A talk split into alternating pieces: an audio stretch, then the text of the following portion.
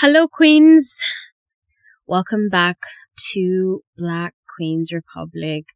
I hope that everybody is doing well, you know, and that you are self-caring and taking care of yourself and being compassionate towards yourself and you know just generally loving who you are because literally that is that is the only way to live this life you have to love yourself i mean you can try to love yourself when you hate yourself but it's literally the hardest thing so I hope that when you guys are listening to this that you are loving on who you are, valuing yourself and knowing your worth. And yeah, so today I'm I'm kind of doing things differently. I am not doing this episode with anybody. It's actually just me because you know what? I had some things on my mind. And so I was like, this could be actually not me. It was one of my partners, not my romantic partner, my partner on Black Queens Republic. she's, she's like, you should turn this into an episode. And so I was like, oh, that's a good idea. Let's do it. So lately I have been doing the work on I think I've I've been doing the work and, and you guys have you've heard me talk about therapy many times and how really crucial and important it is. However, you know, I've been doing the work on my perceptions, how I perceive people, how I perceive the world, and just improving on that and doing a lot of unlearning. But sometimes unlearning happens when you least expect it and in areas that you you always you, you never thought you needed to unlearn in those areas because you thought okay well i'm good in this area but i need to work on the other things uh, i've been working in i've been working in in the shelters world or social services, whatever you want to call it, for a while now. And I had this, I had this horrific job, this horrific full-time job that was literally a thorn in my flesh. And there was two manager, actually one is a supervisor and one is a manager. And the supervisor is a woman, the manager is a man. And I, first, I really, really, really hated the supervisor. She's rude. She's disrespect, not disrespectful in an outward manner, but you can tell, you know, when you can tell somebody despises people and they, they believe she has no respect for anybody. She is, she's just one of those people, like, she's unpleasant and she's not well liked. I, I can count on my fingers how many people out of almost 300 staff in the whole organization like her. And she's well known to be a terrible person. This is, you know what I mean? And then you have the manager who is this guy who does absolutely, he refuses to do anything. He refuses to conflict resolve or resolve conflict he's just like kind of like, yeah, I'm just going to sit in my office and I'm not going to deal with anything type of guy. He doesn't get anything done. Like he's literally just, he's, he does nothing. and so I found that y'all know how I feel about men, right? Okay. And so I found that like as, as annoying as he was, I was like, okay, I'm done he's annoying. And then I left it at that. But for some reason with the, with the lady, I was so angry. And for a long time, I, I was like, what sort of woman is this? What kind of foolishness? And I've always, I've always, you know, identified for as long as I can remember, even before I knew what it was. I, I think I've always been a feminist and I've always been about feminism and about women and, and, and, and equality and equity for women. And yet, with this woman, I couldn't understand why she was the way that she was because in my head or in my thinking and what I've been conditioned to believe, she is going against how a woman should be and how women should carry themselves. And I found myself saying things like, I don't even, I, like, I, I know that woman doesn't have a man. She probably doesn't, she, there's no way anybody would marry that. No wonder she's single because this, this, this and that.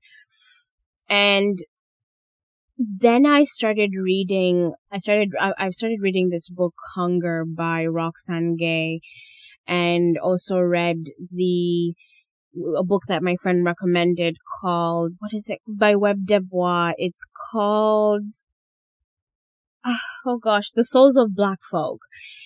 And then I, and, and in this book, he talks about the idea of being black and how black people are constantly meant to believe that there is a way in which to act. And so when, from the time a black person is born, they are you there is there is a messaging. There is your parents raise you to know how to conduct yourself as a black person.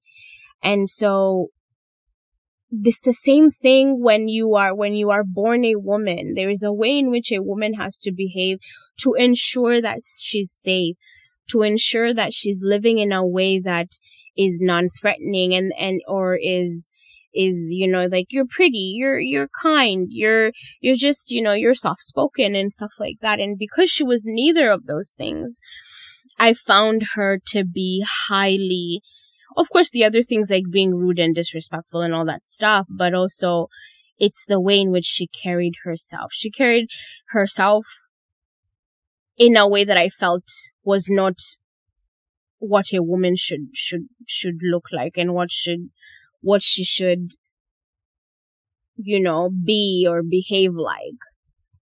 And so I left, I went from full time to, uh, casual or relief at this job. And when I started to think back and to look back at these things and, and I think I caught myself. I caught myself saying these things because I was ranting and I, and I just was like, oh my God, like for somebody that, that talks about women and, and how much they need to realize their worth and to be who they are in all their glory. Here I was doing, carrying these ideas about how this supervisor was not acting in a way that is female in my eyes because she's not soft spoken like me, because she's not, you know, delivering her responses in a way that I find respectful, that means she's not worthy of, of love from the opposite sex. Or not that I thought that she wasn't worthy of love. It was, it was unbelievable if she, if she found somebody to love her the way that she is. And how dare I think that because she wouldn't be my type, that she wouldn't be anybody else's type. And so, as Oprah would say, that was my aha moment. I started to think, oh my God, I'm that person. I'm that person that is walking around and holding these really harmful ideas about people, about, about women, about women. Even though I, I come on here and I, and I, I'm a champion for women's rights and equity and equality. And trust you don't want to say nothing about women near me that is negative. But anyways, all this to say, I, I stopped. Like now, I just, I don't even talk about her anymore. And when I catch myself, because I still, I still, some of the people that still work there are, are my friends and I'm just, you know, when her name comes up, triggering as it is, I'm just like, oh, okay, mm-hmm.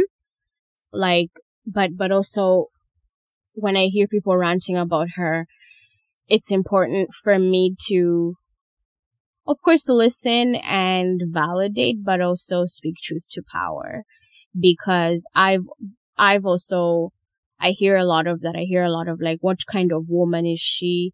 This, this and that. And it's, and it's about not just for me to do the work and not project my own belief systems about this woman, but also to speak truth to power so that other women don't do that to her or about her. And so as I started to do that, I realized that there was a lot probably going on for her. I started paying attention to her behavior and that the way she, the way she reacts to things in, in an unreasonable manner. And I realized that a lot of that is, is trauma responding.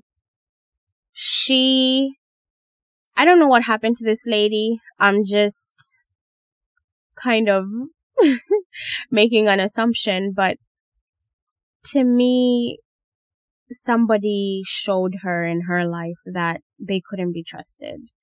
Somebody told her that she has to carry everything. And so when she comes to staff and she's like, this is not done and this is not done, she does so in, in like, with like such anxiety that I don't even think that she realizes that she's in that moment. And, and as somebody who like, who struggles with anxiety, it's like your, your body just, they just act without your consent. Once your brain is like, we're in danger, the body follows. And, you know, I wish her healing. I really do. I wish, I hope that she, she figures it out. Now going back to my manager who is a black man. A black man who is, you know, yeah, uh, sort of white passing. Like you can't tell he's immediately, uh, black. He, he can, he can like sit in spaces and pass for white no one ever assumes he's black first until you're either told or he tells you. And there was a time when we were talking to him about, you know, the racism that we were experiencing at the shelter and just being like, you know, we really shouldn't be having clients in the shelter calling us niggers and bitches and all this stuff. And the first thing that I said was, what sort of black person is this? What kind of, per- well, how can he, how, how dare he sit there and say that he's black and yet he won't stand up for black people in this organization? And I carried this, this mentality all throughout the time that I was working there full time. And so reading Webb Du Bois' book, reading Hunger by Roxane Gay, reading All About Us by Bell Hooks, I've realized that, you know, that's, that's not his job. It's not his job to be on his best black behavior simply because he's a black man. And as you guys remember, I, I talked about this in my Madea episode with Aimana where we we talk about this idea that black people always have to the moment they're they're in leadership or they get these like really good jobs or you know like the Tyler Perrys and things we there's an expectation that they have to carry black people on their backs and that's that's not fair. That's not fair and it's not fair for me to try to quantify his blackness based on how he behaves. Maybe he's just, maybe he's just not a good manager. Because I know for a fact if he was a white man, I would just be like, oh, okay, another day in the life. And so, when I realized that, like, that's how I was going about things, it scared me. It was like, oh my God, like, that's what I've been doing this whole time. And I talked to my therapist about it and, you know, she's wonderful and she's, she's like, you know, don't beat up on yourself. It's glad, I mean, you know, it's, it's good that you've realized and that now you're trying to be different. Now, why am I saying all this? I'm saying all this because sometimes it's you. Sometimes you're the problem. Sometimes you have to step back and look at yourself and be like, oh, what work do I need to do? And you're going to have moments like that throughout your life as long as you allow for those moments to happen. Sometimes it's not about what has happened to you or what people have done. Sometimes it's how you are looking at things. And if you say you are truly a feminist, are you? Are you, are you allowing? It's one thing to be a performative feminist, but what do you say in, in your groups when you guys are hanging out, when people talk about women? Even the women that you hate. And so I hope that when you listen to this and when you're done, that you, you take a moment to do the work. To do the work, to look inside yourself and say, okay, where do I need to unlearn? And the, the journey of unlearning is, it's up and down. I was so, when I, when I realized this and about what I was, these things I was doing and thinking, I, I was disgusted to say the least. I was appalled that here I was, I was ashamed even, like here I was talking about blackity black, blacka black and feminism and, and, you know, and being an intersection of feminist. But there I was holding these harmful ideologies about these people. I, I, I mean, I don't want to say I haven't figured it out yet. I still have, of course, complicated and, and problematic relationships with these people at work, but it's a step. It's a step. So, you know, I wanted to put that out there and I hope that you do the work and that you realize that sometimes, just sometimes, it's you.